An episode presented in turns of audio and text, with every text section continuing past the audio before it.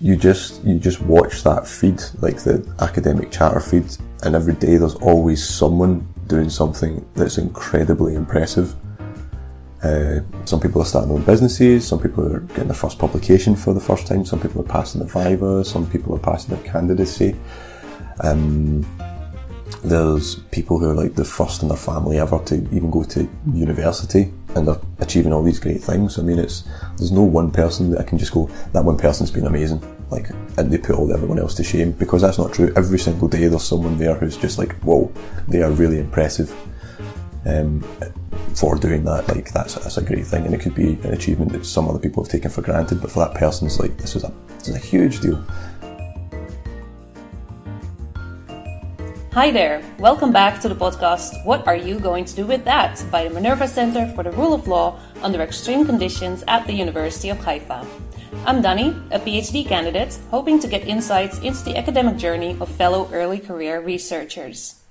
In this episode, I'm chatting with David Gillespie, who had a rather interesting or not so typical journey up to his successful PhD defense just last week and he very recently started working as a data analytics engineer, so that's a double congratulations. But before I'm going to pour my signature drink to cheer, let me invite you all to our Twitter, Facebook, and Instagram accounts to not only connect with us, but with peers too. We also have a YouTube channel and blog on our website where you will find tips by and for ECRs. So be in touch, subscribe, and see you there. And now back to David's academic journey. David Gillespie left high school and at the age of 16 joined the army in the UK to start an apprenticeship in aeronautical engineering. After five years, David went back into education and started at James Watt College doing an HNC in software engineering, allowing him to start a BSc in software engineering the following year. After the studies, David went back into aerospace as an aircraft fitter and moved into composite research. Another few years later, he joined Collins Aerospace as a research engineer. And Collins then sponsored David's doctorate with the University of Strathclyde on the classification of defects for non-destructive inspection using contact sensors and data analysis. As I mentioned earlier, David passed his PhD defense just last week and has recently joined Howden Group as a data analytics engineer. So, congratulations with your latest wins, David, and welcome to our podcast. Thanks very much. Thanks for having me. Yeah, we're also very happy you're with us. It's wonderful to hear that despite the pandemic, you managed to get so much done. And this calls for some cheering. So let me get my amaretto. What did you bring? Uh, I've got a Kilchoman, uh, single malt, single farm whiskey. Um, so uh, my wife bought it for me to uh, celebrate completion of my PhD. So uh, now, now that I have a title, my, my tastes are incredibly expensive. okay, well, it sounds very fancy, so let me just pour my drink too. And cheers. Cheers. to the doctor title. All right, so I have a few short questions ready before we really mm-hmm. dig into your academic journey to learn how you made it eventually with your defense. And my first short question is what does your morning routine look like? My morning routine, um, I'll get up about uh, half six, seven, depending on the day. Uh, morning ablutions, uh, downstairs, make my uh, breakfast, coffee on the go uh, on a percolator. Have enough time to just throw that down my neck.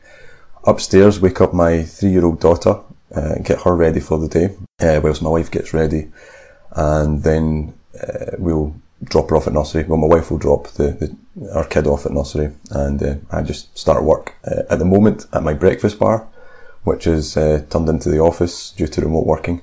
So it's not not a very exciting morning. Very sort of normal. Wake up, uh, almost like a, a family sitcom. get breakfast ready, get ready to go. And then the day really starts when everyone left the house. Uh, yeah, the day will start when uh, everyone's left the house. All right.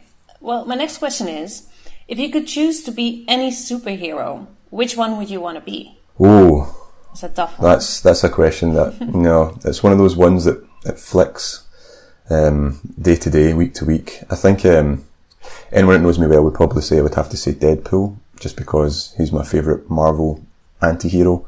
All right. Um, I don't know. I just like the sense of humour within the, the, the, comics and the films.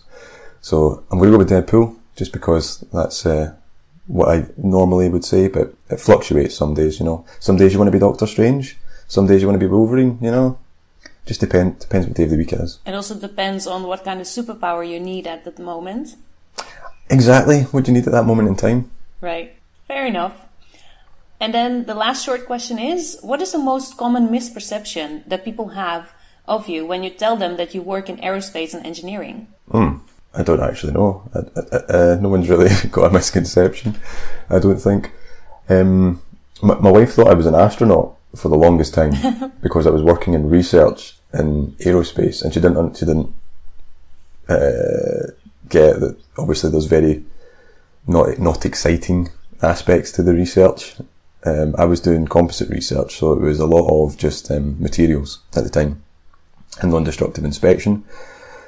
Um, all she heard was, oh, he's doing fancy stuff, research and development, aerospace, rocket ships. I think he's an astronaut. uh, um, still to this day, she'll occasionally uh, say to people that I'm an astronaut, but now I don't work in aerospace. I, I work for a, a, company that does compressors and turbines, so I can't use the, the, the astronaut thing. That was something earlier. So that's, but that's something I would have guessed as a misperception. Yeah. Because, you know, I'm also not coming from the engineering field at all. Uh, so I didn't mm-hmm. really know what to imagine with it. And I know that my partner, for example, does electrical engineering. And often people think he could be a janitor or something like that, like fixing machines. so if you're not from the field, like a lot of things could come yeah. up that are not actually uh, connected to what you're doing. But mm-hmm. hopefully, mm-hmm. after this episode, we'll all know what it is you are doing. Oh, hopefully, I know what it is I'm doing because that's uh, it's been a, a, a, point of confusion for many, many moons. I don't know what I'm doing. well, that's another story. we'll also get to that. So, your journey has been very different from that of the most guests we had on our show uh, as most academics didn't leave high school before graduating, and that's why I'd like to start there. So, why did you quit high school, and did you decide to join the military instead? Um, I have no idea. I was I was 15 years old. Uh, probably thought I knew best. We I was 15 years old. My family moved uh, from the school that I was at, so I was moving into my my sort of final year that I could leave uh, to get my Highers, which is the Scottish equivalent of A levels or a GED, I, I, think. And that meant I would have to do my final year at a new school. So new friends, new classes, new teachers. You had to get used to all this um, new social structure that uh, had had built up over the last however many years. I did quite well at school. Um, so it's not like, not as if it was I, I dropped out of school because I was failing. I, I, did quite well at school. It was just um, I think just socially, uh, it felt like starting from the beginning.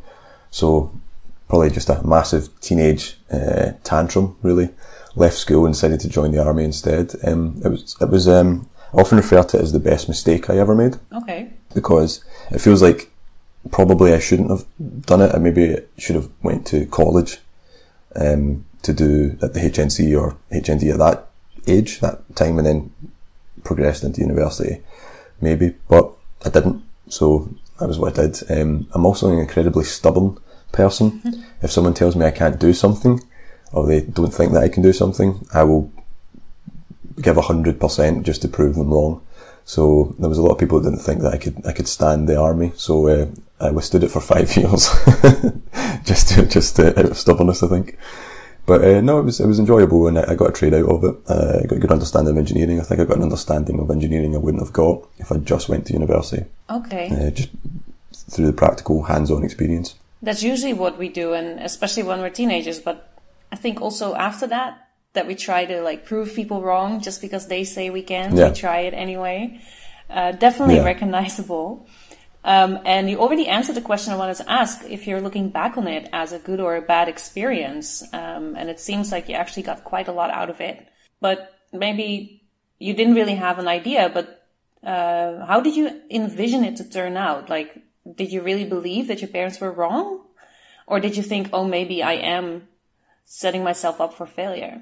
No, I, if I'm perfectly honest, I failure at that point doesn't become an option for me. If I get something in my head, I'll I'll set out to achieve it. It might take a long time to do it. Um, sometimes it might take a long time to do it, but I, I will set, I will pursue that goal until it's achieved. So when I joined the army, and uh, it wasn't so much. I think people thought I wouldn't be able to hack it. I was never like very sporty or athletic, and obviously it's quite a um, physical job. The training's quite physical, so um, I, I, ran when I was in school, uh, like long distance, but I didn't do anything sort of uh, traditionally sporty. I mean, I didn't play football or uh, team sports, that kind of thing where people be like, "Oh, you're a sporty person." Mm-hmm. It was just sort of, "Oh, he runs." That's it. But it turns out, obviously, in the army, running is actually quite beneficial. Uh, right. people go long distances. Um, so it was never really uh, a sort of point of I won't be able to hack it. It was like mentally just being like, "This will end. There will be a point where this stops." So just put up with it for now. And I think that's. I think I bring that into a lot of things. If a situation's sort of bad, you're like, "This will eventually end." There will be a so come to a conclusion. You you will get through this. So you also learned a lot from it in that sense. Yeah, yeah, definitely. Interesting. So eventually you were in the army for about five years. And then you decided to return to education and you got a higher national certificate or an HNC in software engineering. Now, here in mm. Israel, it works slightly differently. Um, so I wanted to ask what, what is an HNC exactly? And what was your motivation for leaving the army and then going back to school? After after a few years in the army, uh, I wanted. I knew I was capable of getting a degree.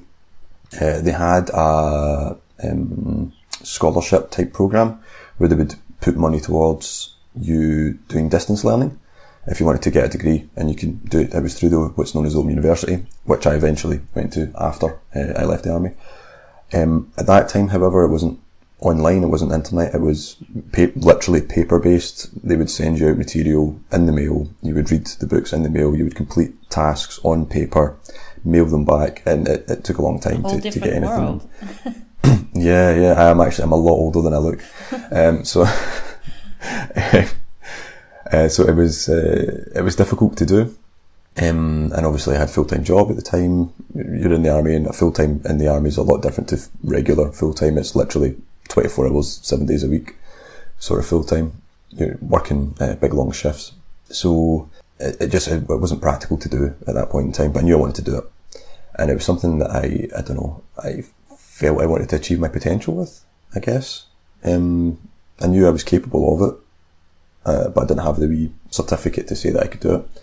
So it was one of those things. um, I'd also had the army itself, as you probably got from earlier question, where I was like, you'll push through it, this will end. It wasn't a, not that it wasn't a pleasurable time, but I mean, it's, it's not for everybody. It's, it's, mm. Can be quite a harsh, uh, sort of lifestyle, because it's, it's a, it is, that's your entire life, um, at that point in time. You're, you don't just go, mm, that's five, five o'clock, I'm going home I'm going to go out and you know socialize with my other group of friends, or I'm going to do my other hobbies. It's you live with these people, you work with these people day in day out, 24 hours a day. So it's uh, it's quite um, intense, I guess. Right. Not much space for anything else like a social life or hobbies, things like that. Yeah. Netflix. Yeah. You, you know, you have social lives and hobbies, but it's all army social life, army hobbies. It's not your own sort of social life, your own hobbies. I don't know if that's changed now or not. I, I, I couldn't say. So leaving uh, to pursue education full time meant that I, I, could also experience that um, other social life aspect as well. I think I, because I joined at 16, I missed out on that period of life where you're growing up from, you know, 16 into your 20s. Mm-hmm. So I kind of lived that as well. So I think there was a social aspect as well, not just a purely academic, I, I, I think I can achieve this kind of thing. There was also, you wanted to live your youth, um, which obviously I, I, did. I managed to go to university and I had that period of time. And what was it like to be a student after having a very different work experience already that all the other students you were with didn't have, right? Did you connect with these other students? Yeah, there, there was a there was a bit of an age gap in, at some points. I was I don't know maybe about four or five years older than most, like right. first second years.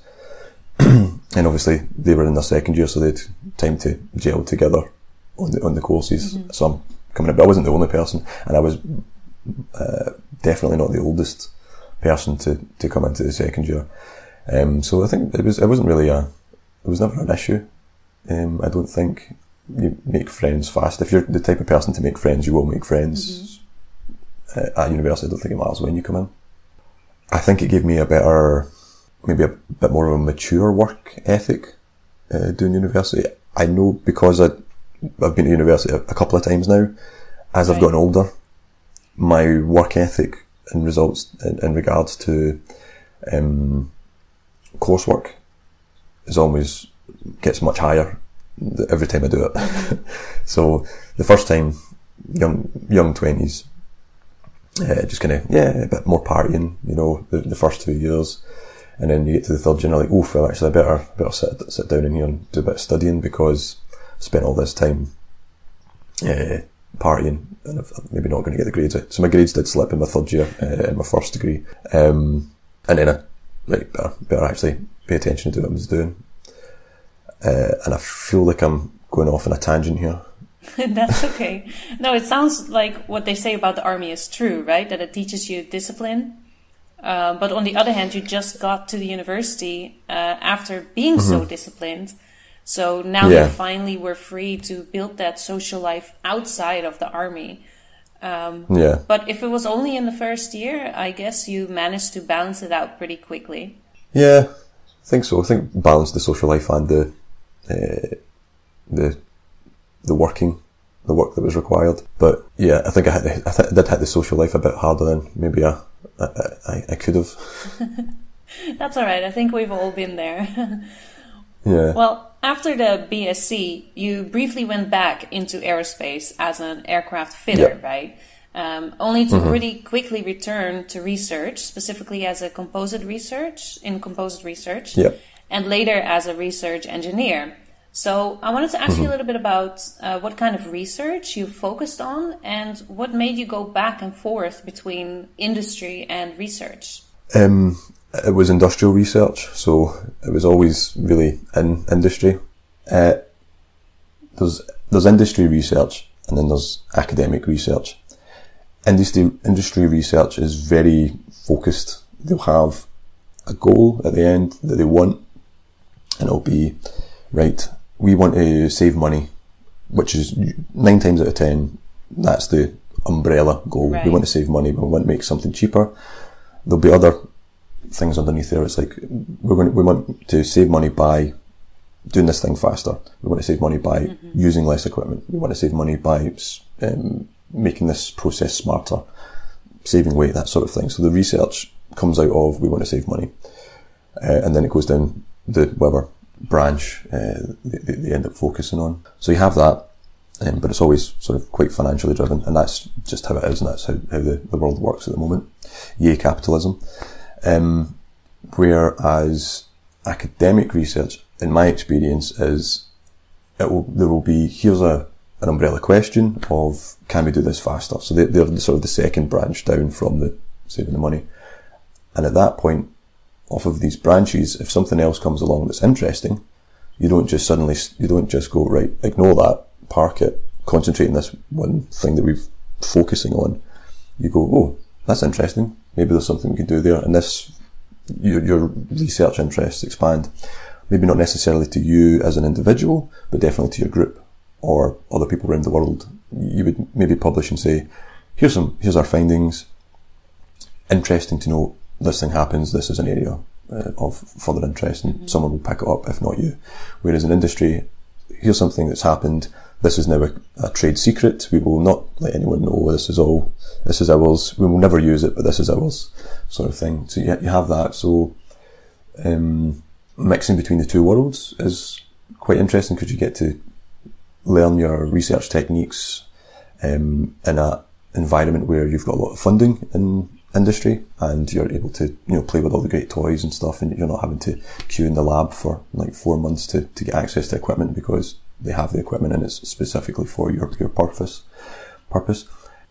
But also research in academia lets you have a sort of broader options of what to look into. So if something genuinely interests you, you have that opportunity to go, right, can I afford to spend time on this? And if that's the case, then I'll go off and do it. If not, can I support someone else who will spend time on this? There's, I don't know, it's a bit more like a, it's a bit like a commune, you know, everyone's helping each other out. Mm-hmm. Uh, in my experience, there's, there's a lot of helping each other out. I was just wondering if you knew about this difference between industry research and academic research before you started doing your PhD. I did not. Uh, perfectly honest with you, I didn't really understand what research was uh, up until I, I, I, was doing it, and then someone told me that's what I was doing. the, the the research job when I was doing composite research with um, Spirit Aerosystems was they were basically just looking for someone with carbon fibre experience. When I was in the army, I did uh, carbon fibre repair on uh, drones. So, uh, and that was like how I got how I got my start into um, composites. So they were looking for fitters basically to come in and do some composite layups and uh, make make test panels and stuff. It wasn't incredibly exciting. It was making test panels and destroying the test panels and examining them. The sort of the technician work that you you, you would have in a university.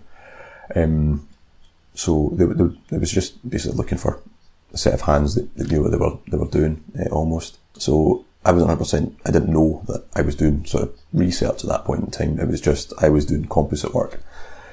Um, and then, but being in that environment with people who were doing the sort of higher level research, like the reason we were actually smacking these panels with hammers, there was a reason to it. It wasn't just out of frustration. So maybe a it was, bit of it was, both. A little bit of both, yeah, a little bit of both. Calibrated hitting with hammers, but as I, I learned, um, science is basically just doing stuff and taking notes.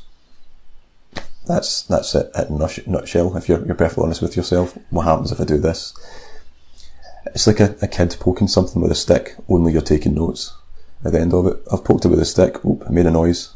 Take, better note that down. If poked with stick makes noise. That kind of thing. Mm-hmm. So I was like, oh, this research thing, this this sounds all right. I can I can do this, these aspects of it. Um, so I so try to take more uh, responsibility on in that role. Try to get more involved where I could in the actual sort of the background, the the design of the experiments, why we were doing the experiments, what areas we were looking in, what experience I had previously that would help out. Um, for example, I did non-destructive inspection and non-destructive testing on composites.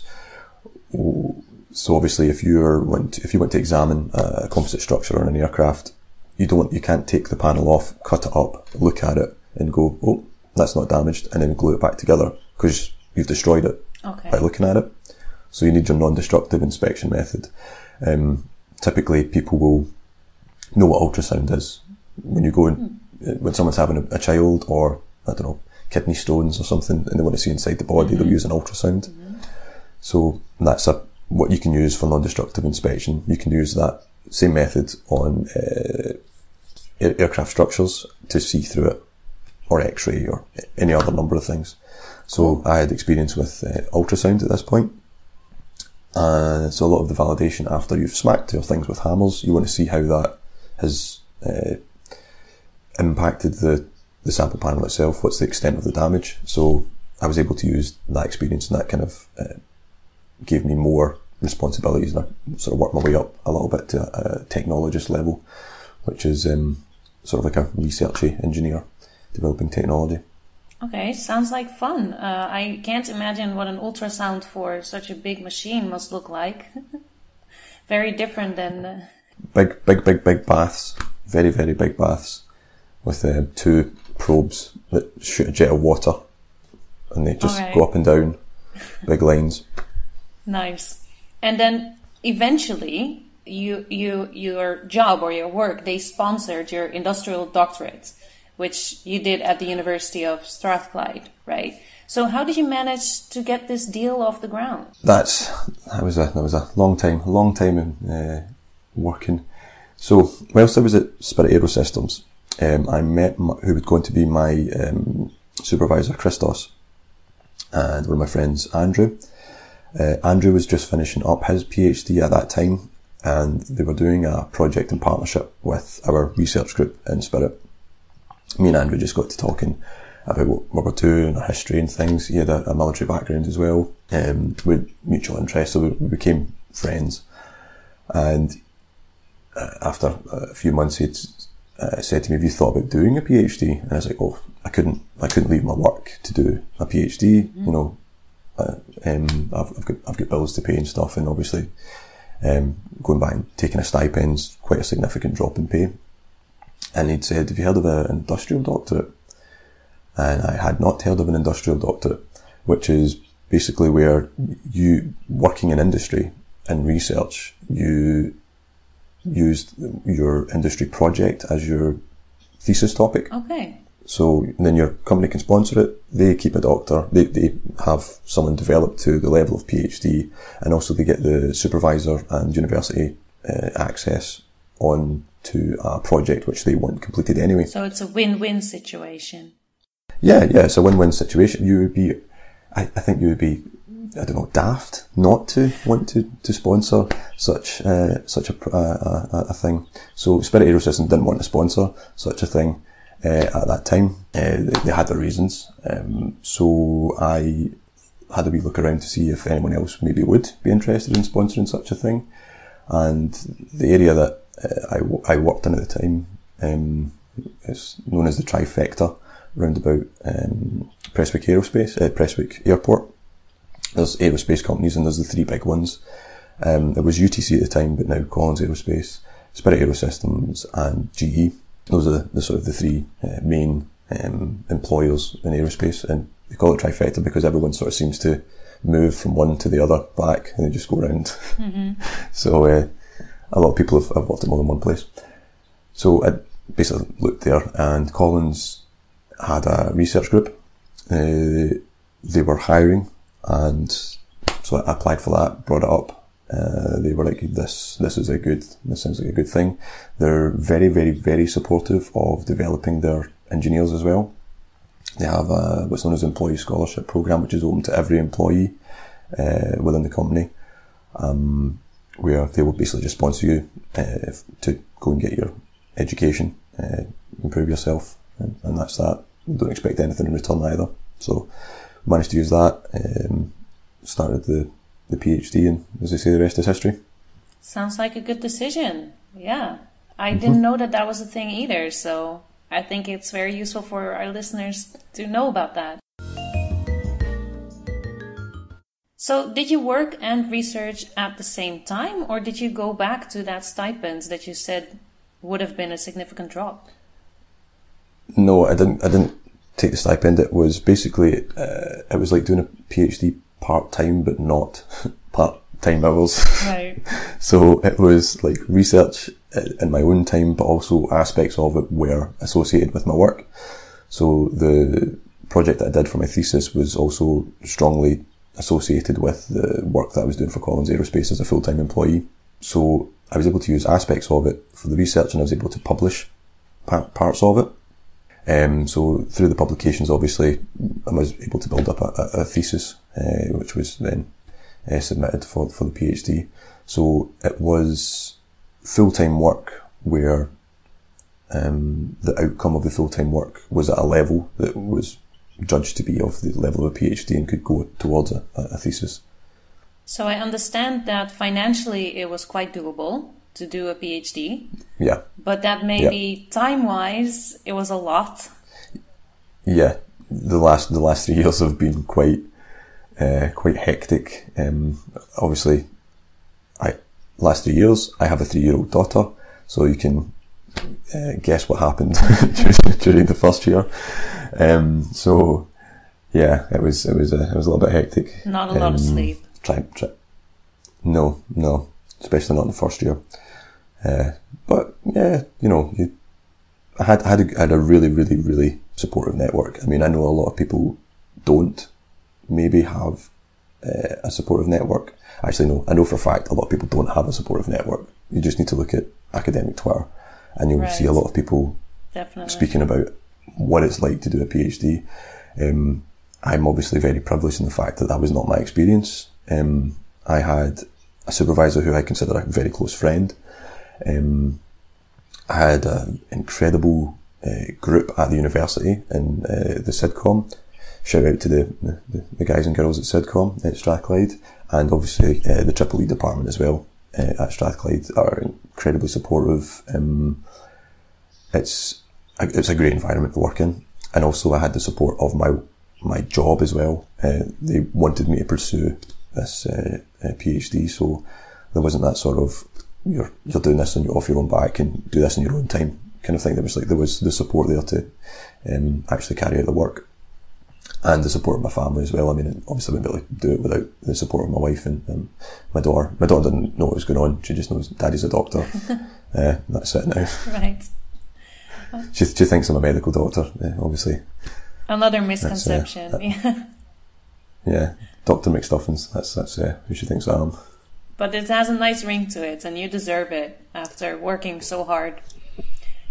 Um, I also wanted to ask you because, again, your academic journey was slightly different than most people I've talked to so far. Um, so you really went in from industry and then sidetracked to academia a little bit.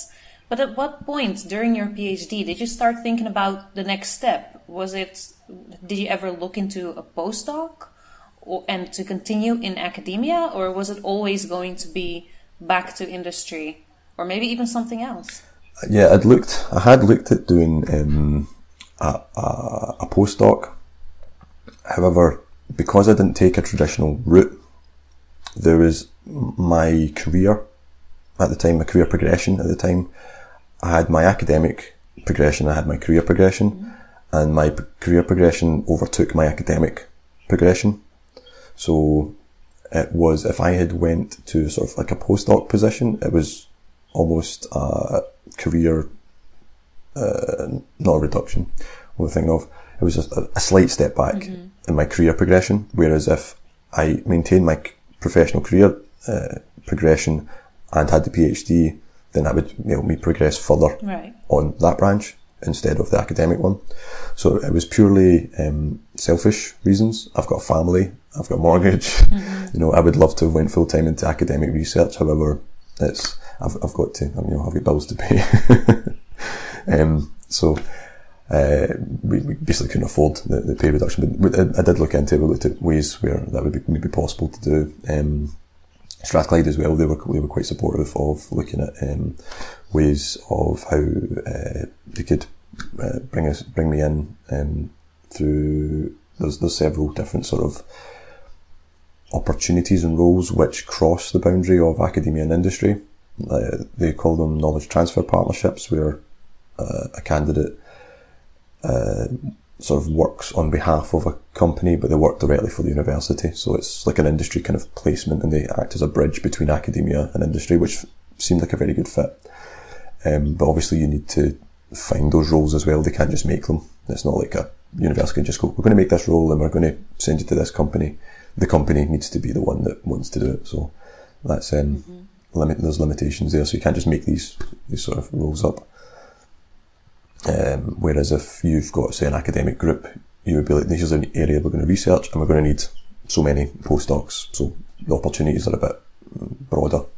Right. Um, and it is something that you might be able to do at a later stage too, right? Yeah, there always there is always the, the opportunity to go back into academia later on. But um, I mean, I, I keep obviously I'm, I'm saying this what, a week after finishing mm-hmm. my PhD. I keep I keep my toe in the water. I keep up to date, you know. But there's always, I, as I say, I have I have a really good relationship with um, the the University of Strathclyde and the, the, the, academics there. So we keep in touch. We socialise. It's not as if it's um, just also to to caveat this with I'm not considering leaving my job, my current job. I'm very happy. Uh, just in case they're listening. Um, but 10, 20 years further down the line, if something like that were to happen, you know, you keep in touch and you, you not everyone's journey into academia is the same. There's people who want to uh, learn from people with uh, industrial experience. But also, I mean, I do like volunteering as well for like the Institute of Engineering Technology for people who are looking to get either get into engineering or already in engineering or looking to progress for the professional uh, registration. Um, so uh, in the UK, we have what's known as like a chartered engineer, incorporated engineer, and an engineering technician uh, levels of professional development, where you're registered with the UK Engineering Council to say you've hit certain criteria of being a professional engineer.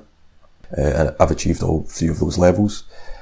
Um, so I, I, sort of I help out with mentoring people to progress either through those levels or achieve one of them.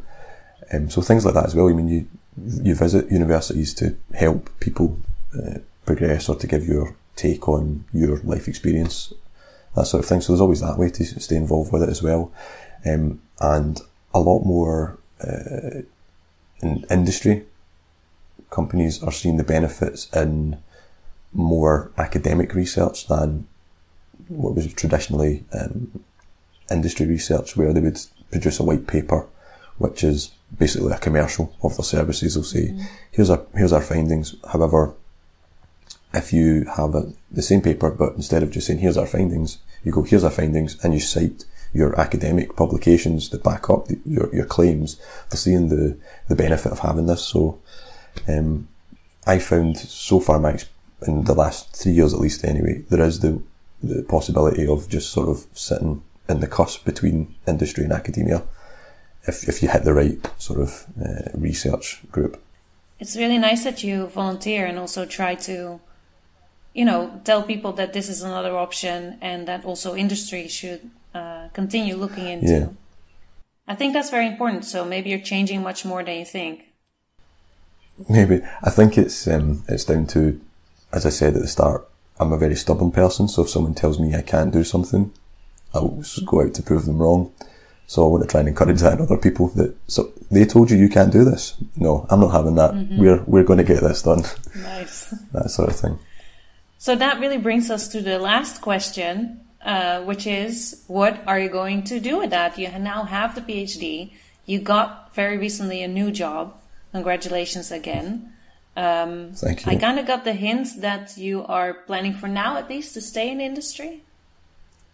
Oh yeah, um, I'm staying in industry. Um, if I'm actually honest with you, I probably I, I doubt I'll leave other than just to visit occasionally, go a little holiday and say, "Hello, academia, how you doing? It's uh, it's lovely to see you again." But yeah, just sort of visit. I'm looking at um, a fellowship with the Institute of Engineering Technology, which is more of a industry fellowship as opposed to an academic fellowship. That's my, my next goal. Um, and that's a sort of that's like a long term goal. You need to obviously achieve a, a high standard of um, experience and application of uh, engineering knowledge in order to, to achieve that. So that's that's my next goal uh, as a IET fellowship. I think. Sounds like a plan. Okay, let me finish with another few short questions, but this time related to academia. So the first one is what do you consider to be your most important contribution to your field? My most important contribution to my field. This is like my, my Viva all over again. Sorry about that. No, no, it's fine. I'm just at your. But you passed it, so you already know the answer. I did, I did, I did pass it, yeah. Um, I'm not sure I'm actually allowed to go into this because my, my thesis is under embargo due to intellectual property uh, rights. Um, from what I've published though, it's been um, using contact sensors in an area which traditionally uses uh, optics visual interpretation of signals. I've used um, contact sensors instead, so in, inferred a sort of visual grid. I think that's my that's my contribution. Uh, using same techniques that others have developed before me, but using a different capture method.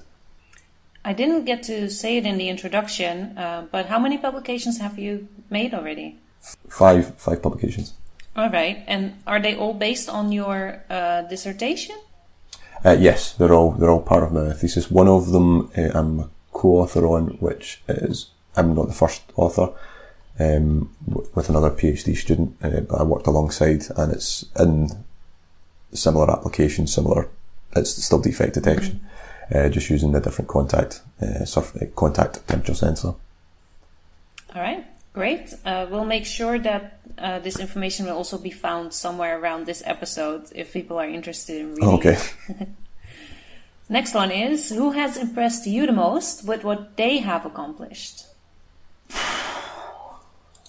There's too many. Everyone like you. I know a lot of people's going to be listening to this no, no, no. I'm just saying. I know a lot of people are going to be listening to this from Twitter, um, and you just you just watch that feed, like the academic chatter feed, and every day there's always someone doing something that's incredibly impressive. Uh, some people are starting their own businesses. Some people are getting their first publication for the first time. Some people are passing the Viva. Some people are passing their candidacy. Um, there's people who are like the first in their family ever to even go to university and they're achieving all these great things. I mean, it's, there's no one person that I can just go, that one person's been amazing. Like, and they put all everyone else to shame because that's not true. Every single day there's someone there who's just like, whoa, they are really impressive. Um, for doing that, like that's that's a great thing, and it could be an achievement that some other people have taken for granted, but for that person's like this is a this is a huge deal. So yeah, I don't think there's one single person that I'm going to highlight and say you you have you have done great things because lots of people, a lot of people listening to this just now have done fantastic things. So yeah. And also important to celebrate every win, right? Yes, yes, I am very guilty of not doing that. uh, one of my friends uh, from Twitter, Black at Black Widow Yola, Okay. she does uh, synthetics uh, spider web. She made the front cover of the biologist, and it like a whole article about her. And she printed it off just this page of the front cover, and then just hung up a bit of Blu Tack on her wall. And I was so angry at her for not celebrating. This is a huge achievement. You've, you've, you've made the front cover of the biologist. So I Amazon primed her a um, frame, display frame, to put this in because she had to celebrate it. You know, and there's a lot of people just don't do little things like that, but I'm also incredibly guilty of doing that. My wife was always pulling me up. She's like, you've just done this, this great thing. What are you going to do? And I'm like, don't know, get a, get a KFC. So, yeah, a Zinger Tower burger, that'll do me. That's the kind of celebration. So then she, then she ends up spoiling me, like buying me like, very, very expensive whiskies. Nice. Um, so yeah, we should, we should, um, celebrate all our wins. yeah, and uh, take another sip. Cheers. Cheers. For those of you listening at home, it is um, just after uh, 10 o'clock um, and we're, we're, we're drinking hard liquor. Yeah, very brave. I've done uh, morning recordings with others, but then I usually didn't take it. But here in Israel at the moment, it's a holiday, so I felt I was allowed to. Oh, okay. All right, then my last question is, uh, and you already mentioned something about KFC. How do you relax after a hard day of work? I, I'm not so much recently, um, but usually running. Okay. Uh, I, I like long distance running. I spend a lot of time just going out. I'm really fortunate. Uh, I live on the coast, but there's also a lot of forests and trails round about where, where I live at the moment. So I can just go out of my house, run five minutes, and then I'm in the countryside and either run along the beach or run through forest trails, up some hills. Um, I, I quite like that because it just takes you out of your own head. Just switch off, run a few miles, and that's you. Uh, so I quite enjoy doing that. Um, things have been a bit intense the last couple of months preparing for the Viva, so I've not had a chance to do it. But um, I have said uh, next week I'm going to start running again, get back out. But yeah, I find that relaxing. So the running stuck with you. Yeah, All right. But it's supposed to be healthy, and especially if you get to go out and get some fresh air uh, instead of yeah. sitting behind your desk all day. All right. So thanks, David, for joining our podcast. I wish you the very best of luck with your future career, still building it within industry. And of course, I'd also like to thank our audience for listening to another episode. Don't forget to check out our social media accounts and YouTube channel for more tips and advice. See you there. So, what was it like to do your defense uh, in a pandemic? Did you manage to do it in person or was it done online? no, did it in Zoom. It was it was good. It was all right. I don't know. Part of me, I think, preferred to do it on Zoom than going in person because you had more control over your immediate environment. Okay. like you could set up you could set up your area so you could get more comfortable in it. I was in an area that I'd spent a lot of time in, mm-hmm. so I was quite comfortable at, at my desk because it's my desk. I could go and get my water, you know, I could have I- knew where everything was, whereas if you were in a room that you had no control over and you know, like, oh where's is there I need a jug of water, was it there? I don't know. Oh, is there a pen to have a pen? Oh I didn't bring a pen with I don't, everyone's here, you know, you can you can get it. And there's no last minute sort of, oh no, I forgot this, I forgot something, or it's too late to, to go back and get it. It's like, oh, it's downstairs. I can literally go downstairs and get it if I need to. So it took away some of that anxiety, I think, that I would have maybe had if I had had to physically relocate somewhere to go and do the, the, the defence. Okay, and there were no trick questions? Did everyone behave? They don't they don't give you trick questions. That's it. I, I, I was speaking to someone the other day there about this. They were talking about preparing for the defence. My understanding is if you're going into the defence, the examiners have already made their mind up. They already they've already graded your thesis or they've Right. graded your work. They know if your work is of the standard. It might be that it needs some uh, editing to get it up to a, a better like the standard that they think it's capable of being. But they've already decided. If you've been invited there, it's usually a very good sign that you've been invited to, to defend. Right. So they've already made their mind up, so just get that out of your head. Don't be thinking, oh, it's a defence, I need to actually sit here and defend myself. It's you need to defend some points. It's not the entire thing. It's not you defending your all your contributions. You're there because you've made the contributions to get you there. So they're just asking you some questions just to basically verify that it's you that's made these contributions. Right. So that, that's that's the one thing I would I would say is it's more of verification that you're the person that did the work. So I don't have to be too nervous about it. No, no. I mean, obviously you're going to be nervous. I can't tell you not to be nervous Right. because that's just like like me talking to me a week ago. You shouldn't be nervous. It was people saying to me they were like, uh, I try to avoid it because I'm very much. Um, I, I come from old uh, gypsy stock, so I don't believe in fate, but I don't want to tempt it. Mhm. Right. I that's get that. that's that's it. Yeah. So I avoided people saying, "Oh, that's Survivor. You'll be the day after. You'll be a doctor." Because I'm like, "No, no, don't don't say that because it could go wrong. You know, you're you could tempt in fate here." And it was literally my new boss at my new job saying. In front of the team, we expect you all to call him Dr. Gillespie tomorrow. And I was like, no, Billy, no, don't say that. Like shouting at my boss just because I was like, no, I came so close to getting there without anyone jinxing it. But yeah, I don't believe in fate. I don't want to tempt fate. But I don't believe in fate, and you shouldn't believe in fate. Sorry, you shouldn't believe in someone someone tripping you up because they're not there to trip you up. They're there to discuss what you've done. They're not there to. They're not there to grill you and what you've done. They're there to discuss what you've done. It's a conversation on your work and how well it went, what didn't go well, what would you maybe do better. Uh, if you could go back and revisit it, there's always room for improvement. I don't know. I don't know personally anyone that's went in and been like, I have passed without any corrections whatsoever. I produced a perfect thesis, and the, the examiners were just like, oh, it's a, it's a pleasure to be in your presence. Like, no one has that viva unless you're, I don't know, some sort of maths genius and you've come up with a completely new concept that explains the entire universe. And then maybe they'll be like, this, this is this is brilliant being in your presence. Um, so no, it's just a, it's a discussion amongst peers of the work that you've done and an understanding that you're also at the start of this point in your academic journey.